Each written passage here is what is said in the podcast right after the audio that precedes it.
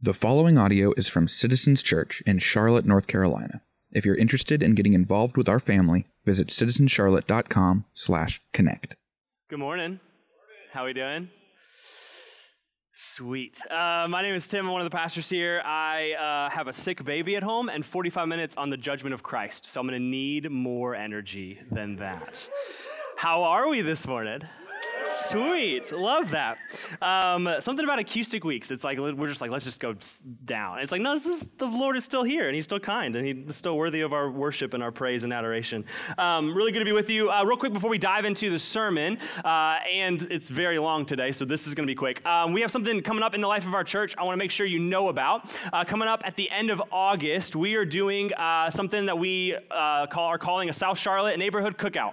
So what we've noticed over the past uh, few months months since moving from gathering in Plaza to gathering here in South End that there have been a number of folks who have been coming around our church from kind of the greater South Charlotte area. So whether that be that they're new to our church or they moved down there recently for a number of different reasons. Uh, and so while we don't have a community group down there yet, and we're, we're praying towards that and hoping uh, for the Lord to open that door, we want to get those folks together. So if that's you, and I'm going to let you decide what South Charlotte means to you. So uh, in my mind, it's like here to Rock Hill. So if you are like anywhere in there, throw it all together, whatever. If you would claim South Charlotte, um, Lower South End, Pineville, Ballantyne, Fort Mill, et cetera, et cetera, then we want you to come to this. It's just a chance for you to meet other people who are involved in the life of our church and yet call that part of our city home. And so that's coming up end of the month. RSVP because it's at one of our members' homes and we're just not going to put their address on the internet. So please uh, RSVP for that. All right, we are wrapping up section two of the Apostles' Creed about the person and work of Jesus. And so far, we've looked at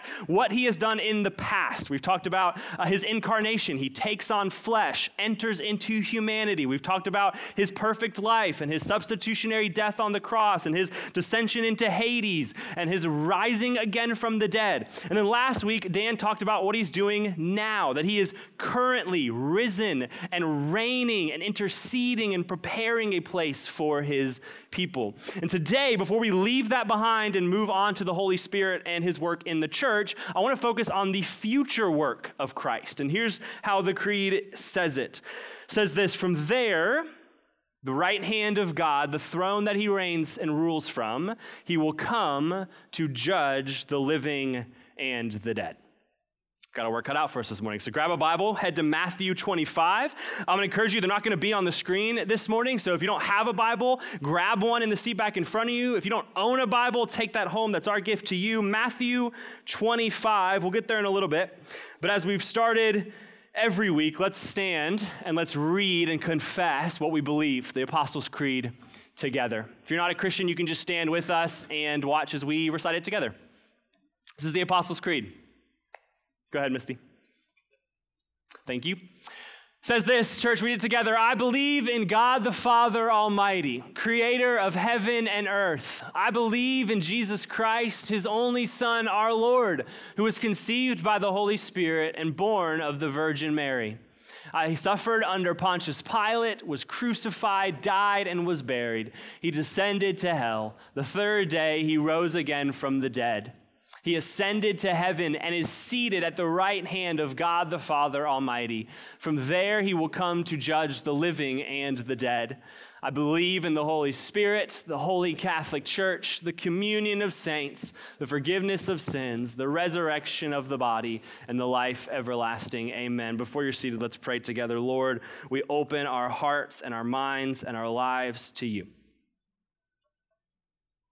So, Lord, we pray against any distraction. We pray against any sleepiness. We pray against any bitterness or frustration. We pray against any hard heartedness in ourselves that would keep us from the word rooting itself and bearing fruit.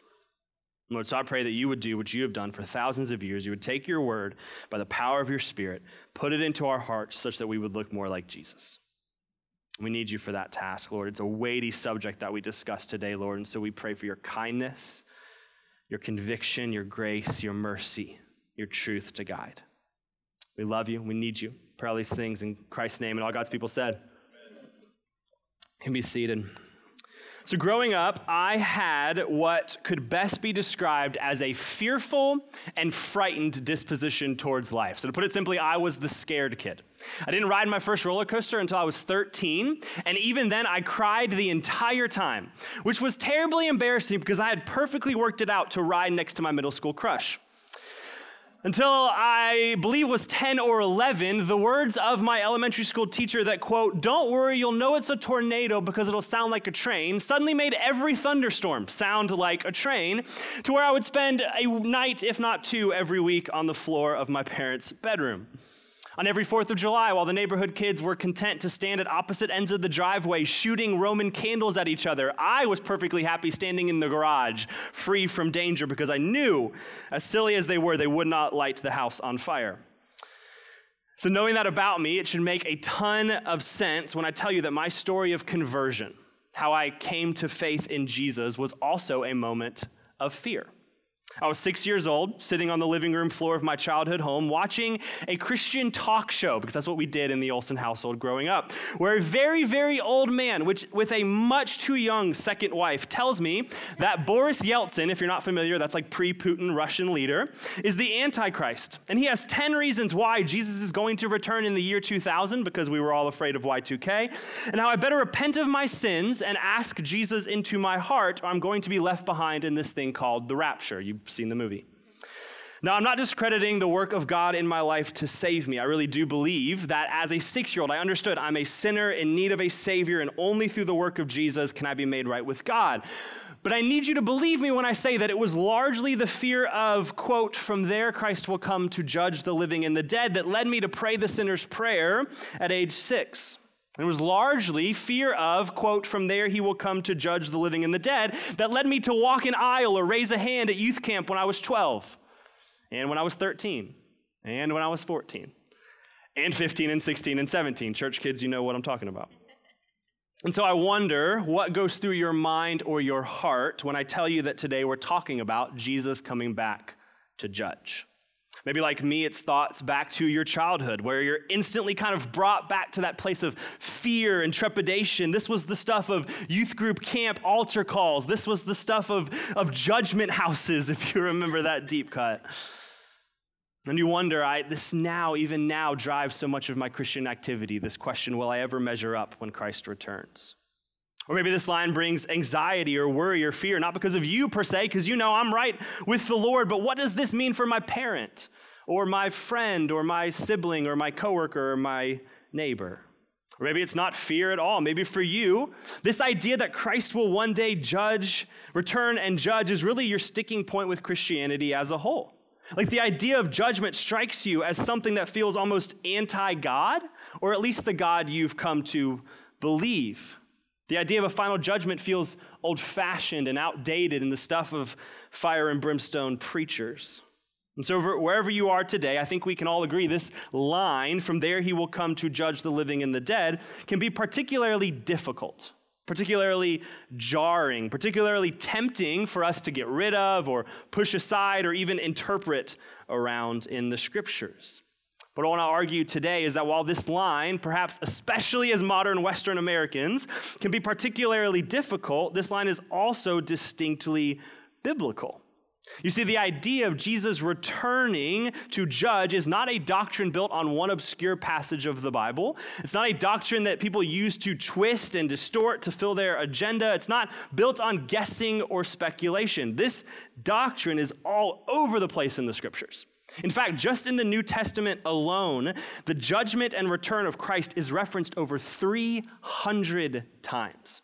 Now, just to put that into perspective for you, that's one in every 13 verses, or seven out of every 10 chapters, or 23 out of every 27 books. And it's across the, the, authors of the New Testament as well. So you see passages like Paul in 2 Timothy 4 says, I charge you in the presence of God and of Christ Jesus, who is to judge the living and the dead.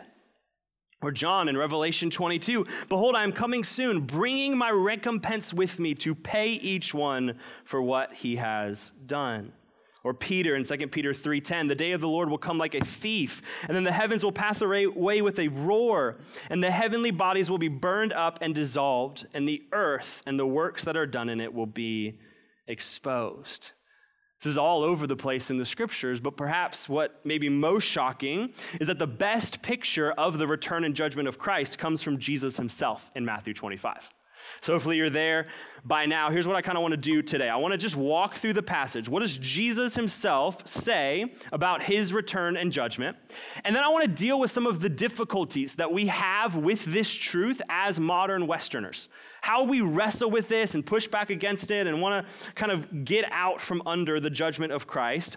And then I'm going to close by hopefully turning this line from one of either objection or dread and fear to one of worship and longing. So that's, that's kind of where we're headed today. We'll start in Matthew 25. Now, this passage comes at the end of a longer sermon by Jesus, all about the end of the world. So he's brought his disciples up to the Mount of Olives, and he's told them there's going to be a future day after my resurrection and ascension where I'm going to return. And so he's trying to tell them about this, and they're like, when? What's it going to be like? And he's already told them it's like a thief in the night. It's going to be unexpected. Only God the Father knows when it's going to happen, but it's going to be undeniable.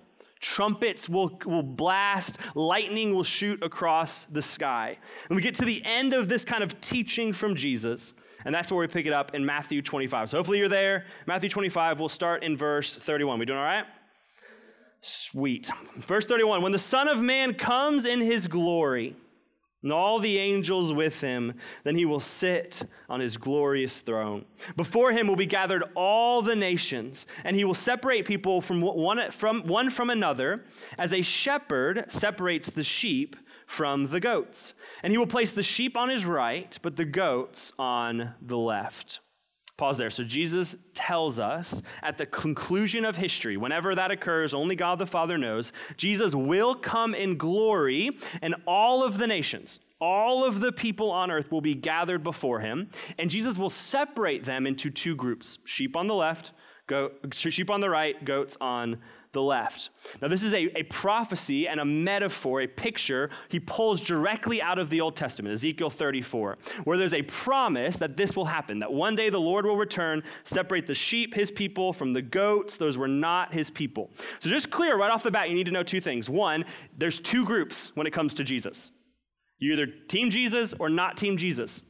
That's the clear. There's no middle ground with if Jesus is Lord and Savior or not. He's either Lord and Savior, sheep, or not.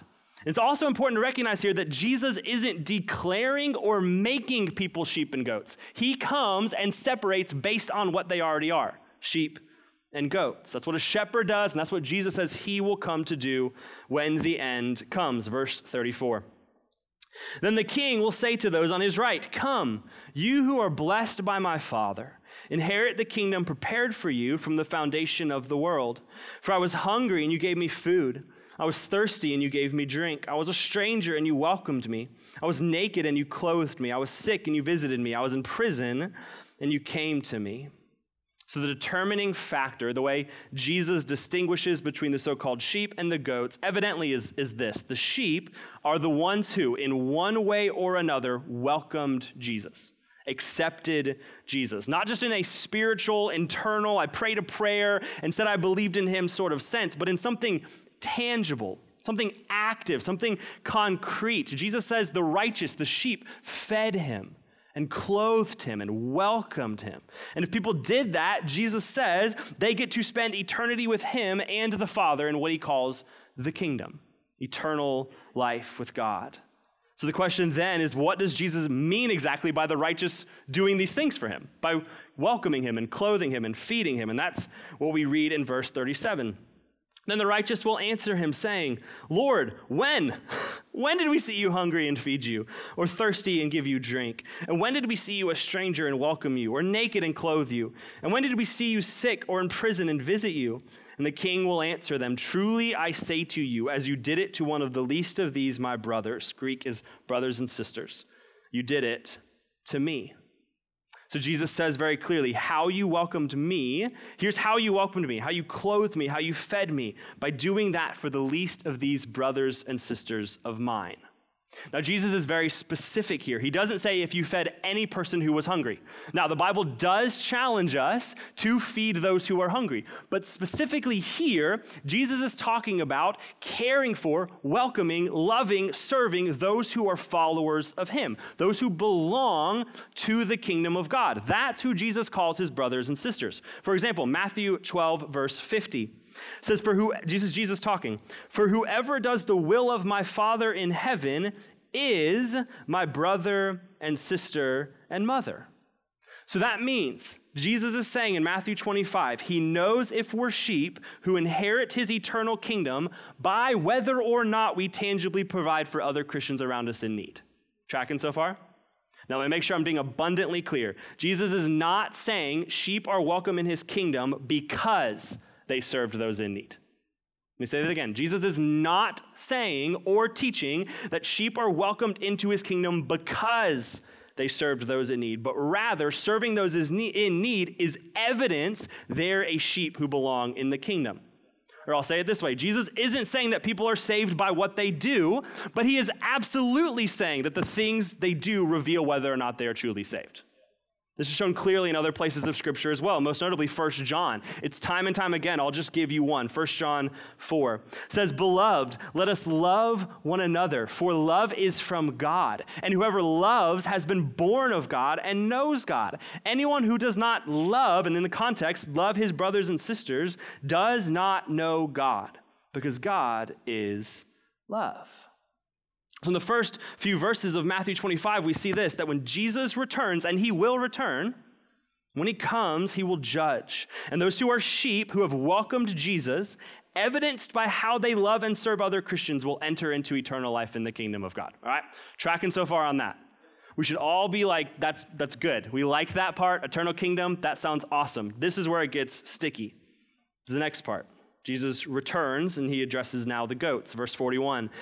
Then the king will say to those on his left, Depart from me, you cursed, into the eternal fire prepared for the devil and his angels. For I was hungry, and you gave me no food. I was thirsty, and you gave me no drink. I was a stranger, and you did not welcome me. Naked, and you did not clothe me. Sick and in prison, and you did not visit me. Then they ask the same question Lord, when did we see you hungry or thirsty, or a stranger, or naked, or sick, or in prison, and did not minister to you? Then he will answer them, saying, Truly I say to you, as you did not do it to one of the least of these, you did not do it to me. And these will go away into eternal punishment, but the righteous into eternal life. So Jesus repeats everything he just said, but now he puts it in reverse. So the first group cared for Jesus by caring for his people. Their welcome, their provision for God's people was evidence of their welcome and provision for Jesus himself.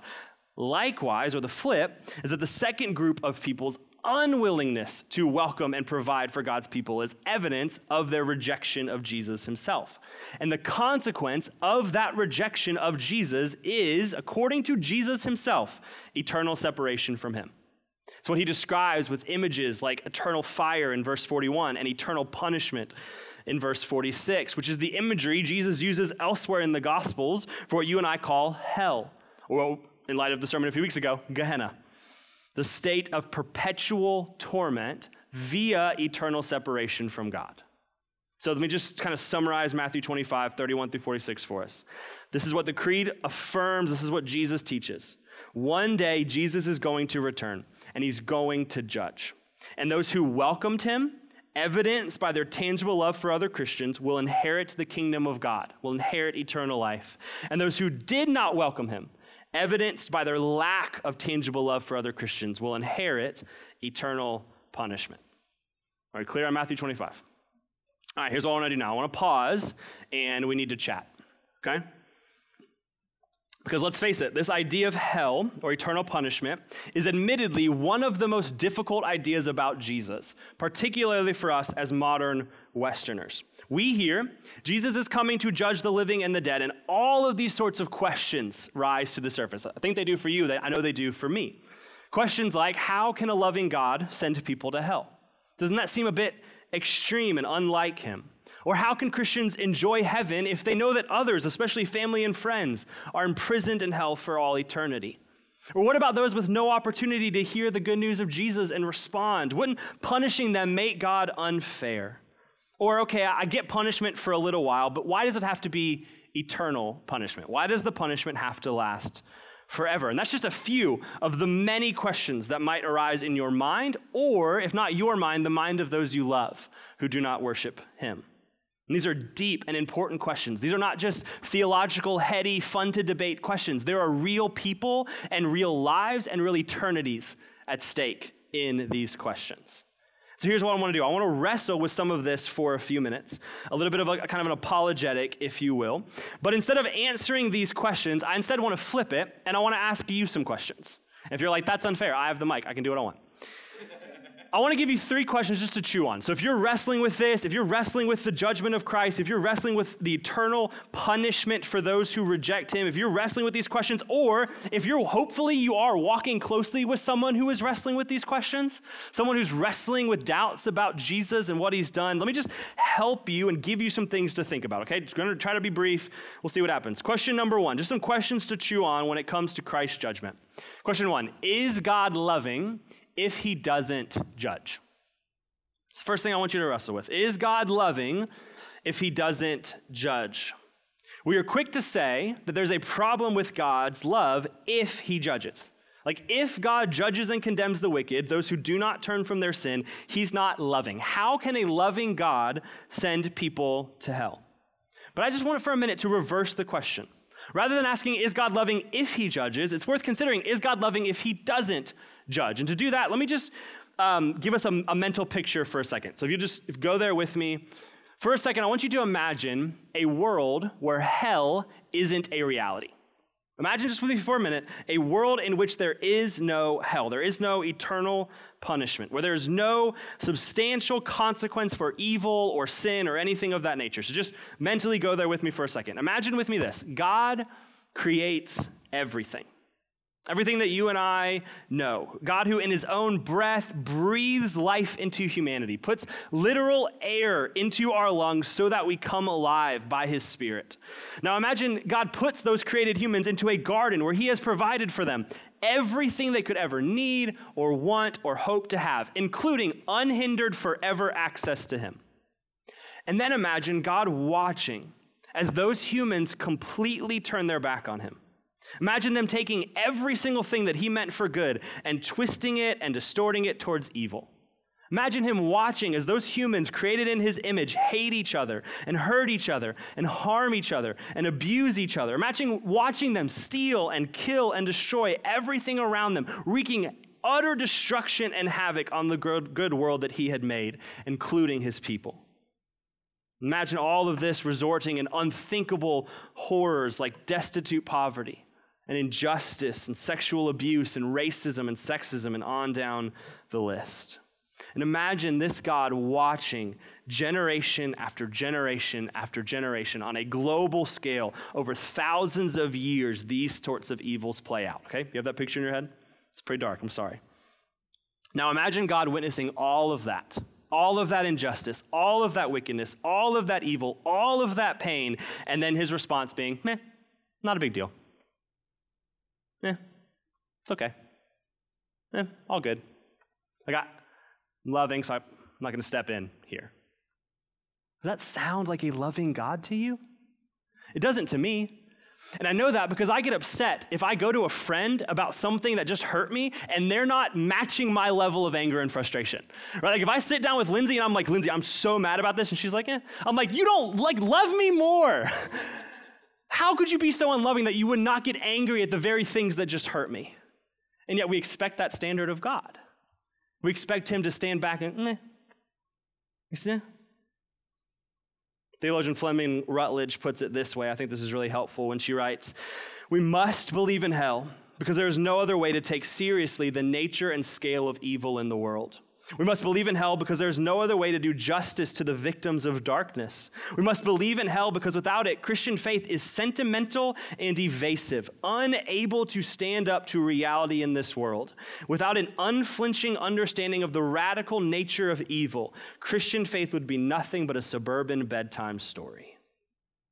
This is why, in many, many parts of the world, those in particular that are not shaped by Western culture like we are, where people are faced with injustice after injustice after injustice, their anger or hang up or doubt when it comes to God is not that He's too just, but rather that He's too merciful to many in other cultures outside of our own, the irrational thing about God is that he would see it fit to show some people mercy who are responsible for wickedness and evil. That to them is the unacceptable thing about the God of the Bible.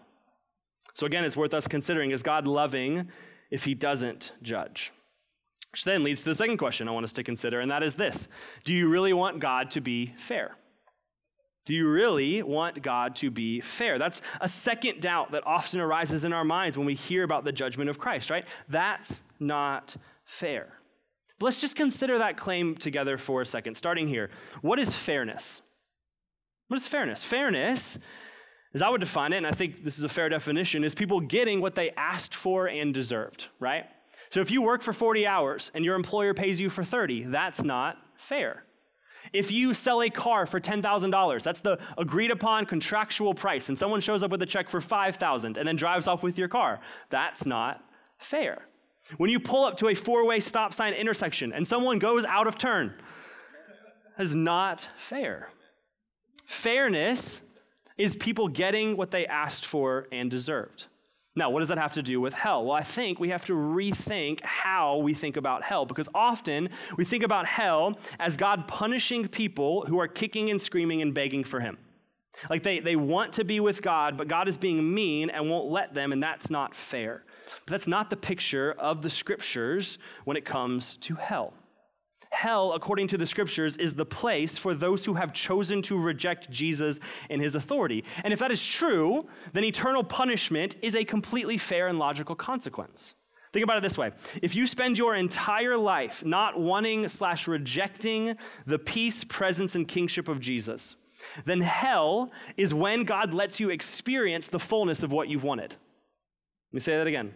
If you spend your entire life not wanting slash rejecting the peace, presence, and kingship of Jesus, then hell is when God lets you experience the fullness of what you've always wanted. It's when He gives you over fully to the choice you made on earth. God says essentially, if what you want is a life absent of my rule and reign, you can have it.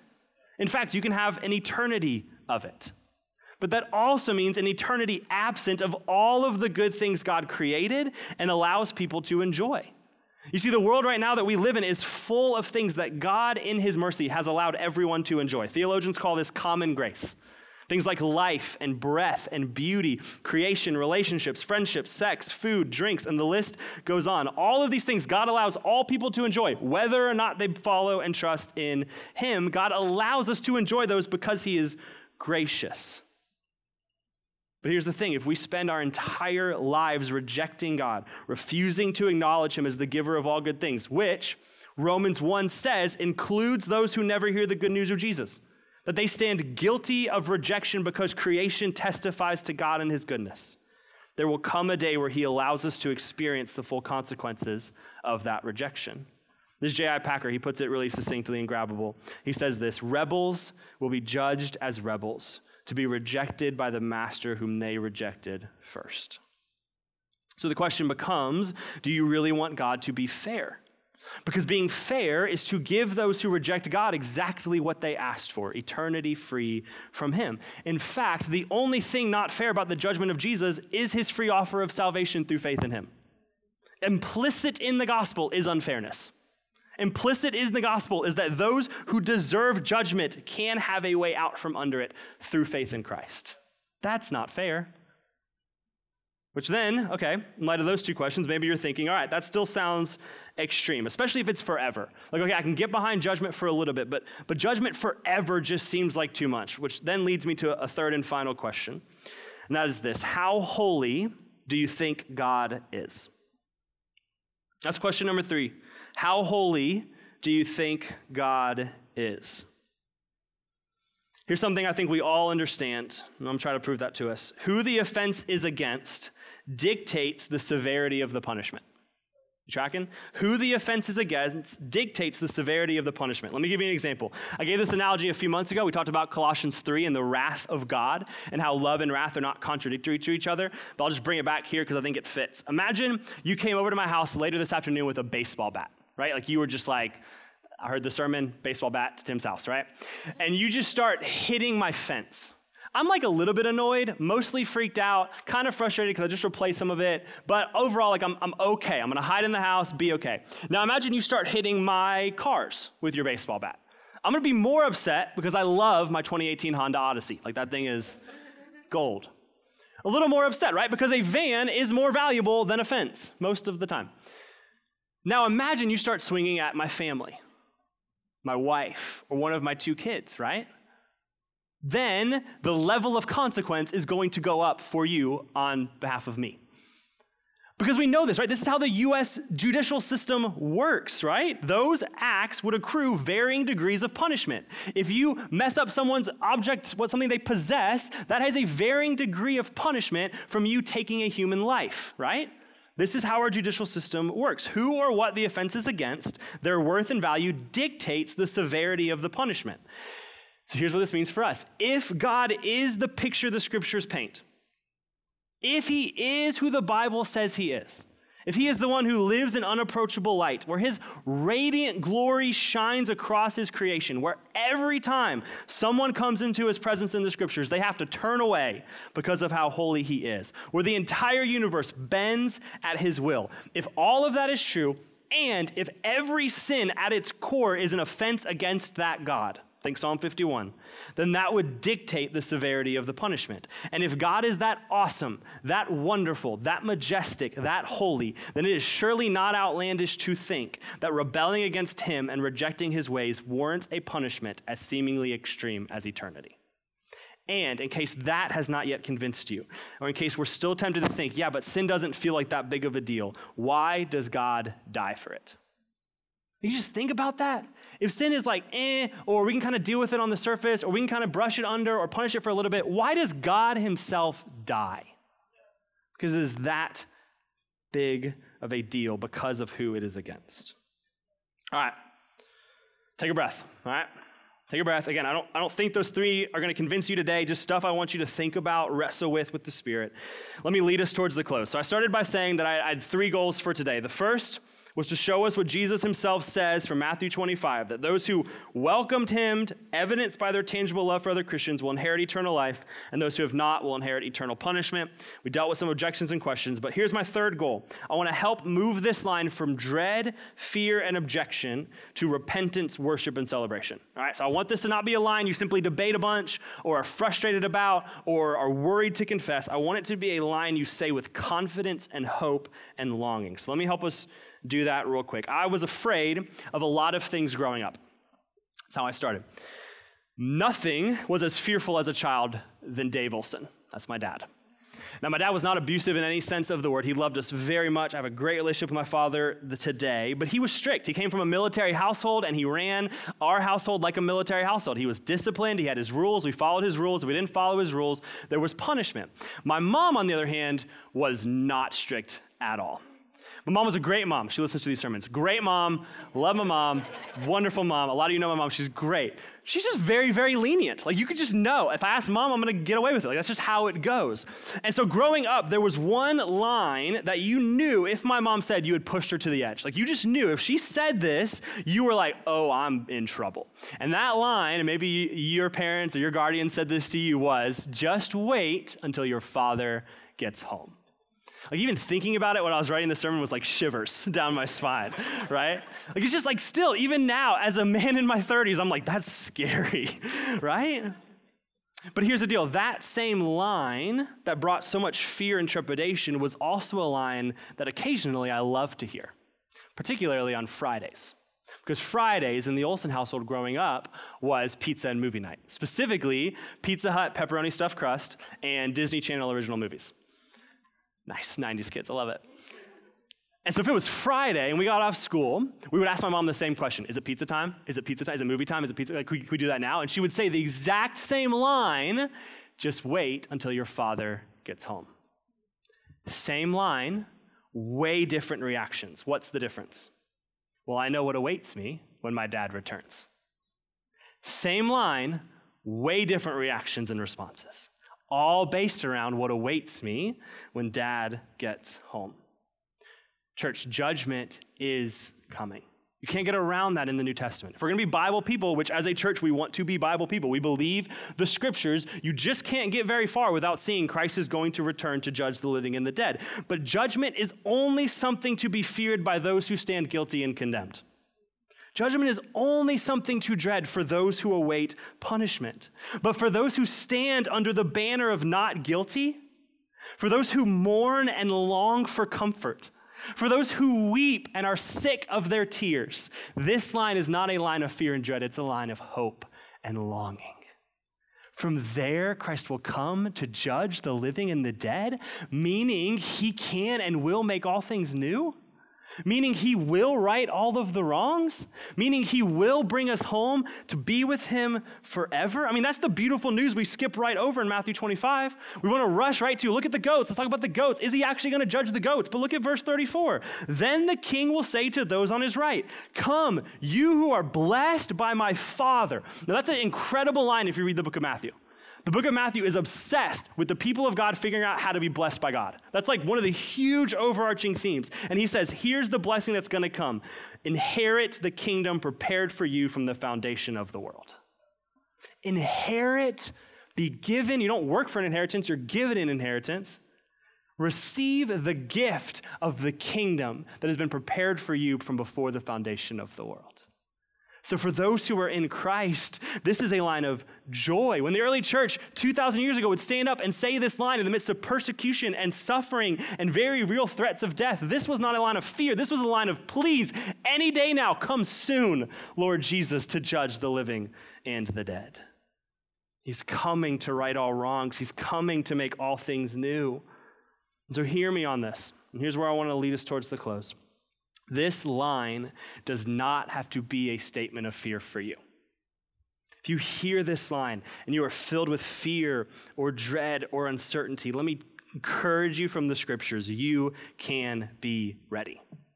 You can be welcomed as a sheep into the kingdom of God. How? By welcoming Jesus. By putting your faith and trust in Him, you can be given and guaranteed an inheritance, a place as a child of God, welcomed into His kingdom forever. 2 Peter 3, we read Peter's encouragement to the church in light of Christ's return. So Peter would have been on the, on the sermon, or on the Mount of Olives, hearing this sermon in Matthew 25. But 30 years later, the church is like, when's Jesus coming back? Is he slow? Is he delayed? This is what Peter encourages the church with. He says, Do not overlook this one fact, beloved so much in that one word. That with the Lord, one day is a thousand years, and a thousand years is one day. The Lord is not slow to fulfill his promise, as some count slowness, but is patient towards you, not wishing that any should perish, but that all should reach repentance. I just encourage you, if you're not a follower of Jesus in the room, don't rail against the judgment of God. It's not fair. It's not right. It's not loving. Those are real questions to wrestle with. But here's the reality that the Bible points us to the fact that Christ has not yet come to judge the living and the dead is evidence of God's love for you. Is evidence of his kindness and his mercy and his grace. He's not slow. He's not delayed. He's not trying to do some things before he can. He's waiting in patience that you would repent and turn to him. So view that as his kindness, as his mercy, as his goodness to you that you are here right now, even hearing about the good news of Jesus. Because here's the promise of the gospel that the very Jesus who promises to come again, surrounded by angels, fire in his eyes. That's the picture of Revelation.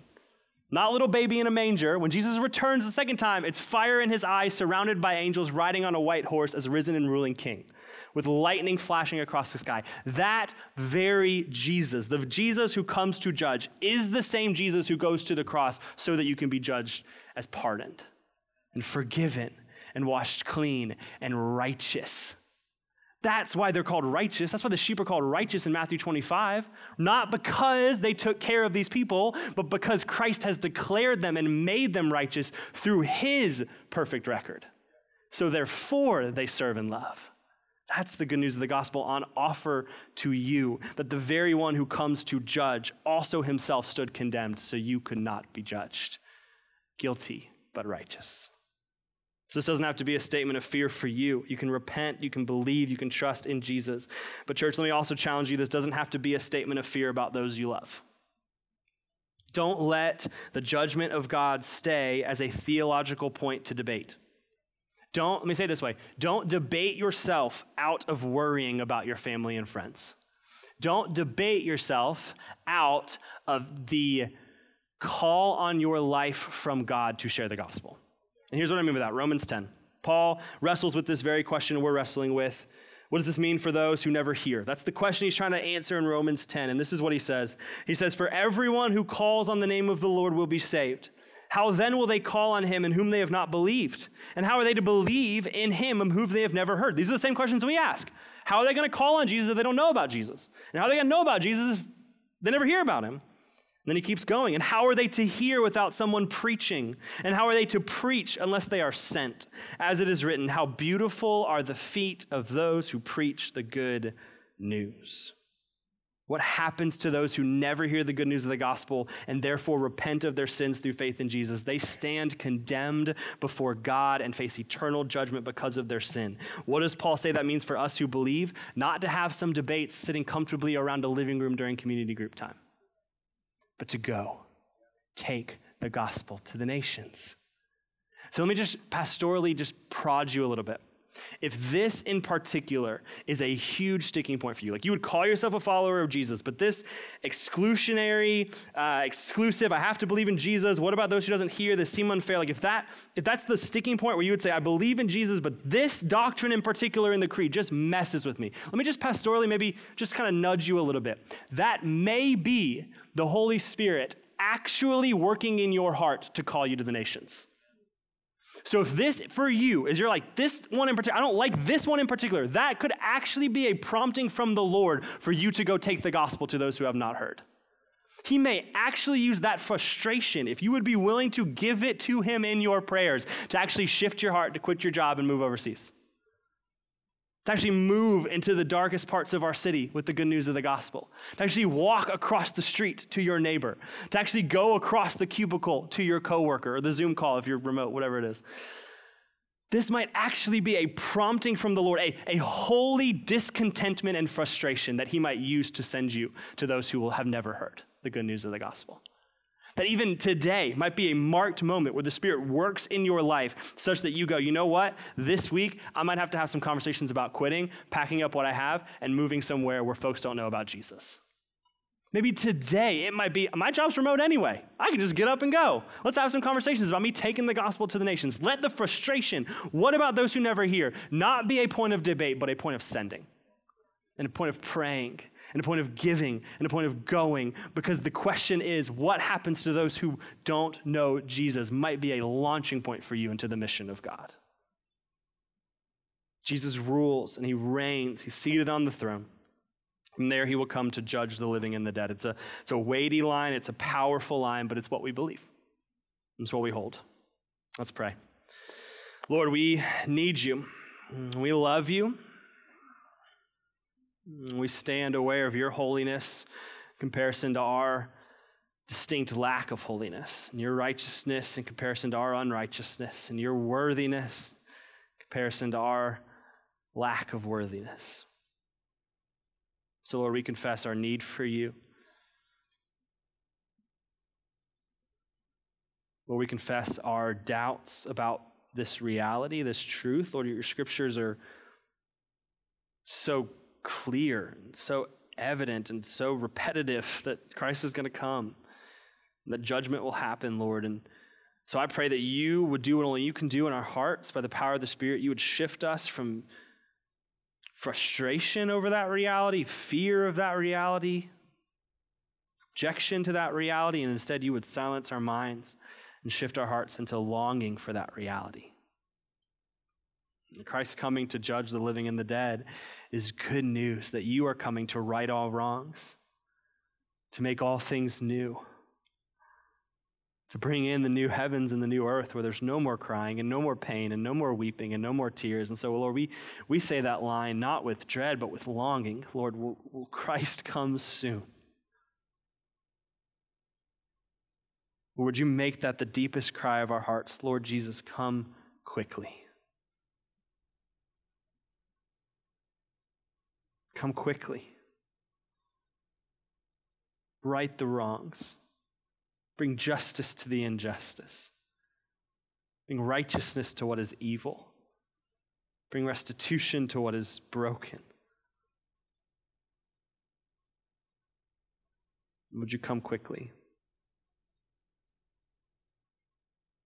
I want to give us a moment. I've said a lot of words, so I just want to give us some time before we move on from this moment of prayer to just sit silent with the Lord. The band's going to come back up to get ready to lead us in worship in just a second. But I just want to give us a little bit of space before we sing and respond how we usually do, just to be silent, to, to ask the Lord, what are you stirring in me from your word?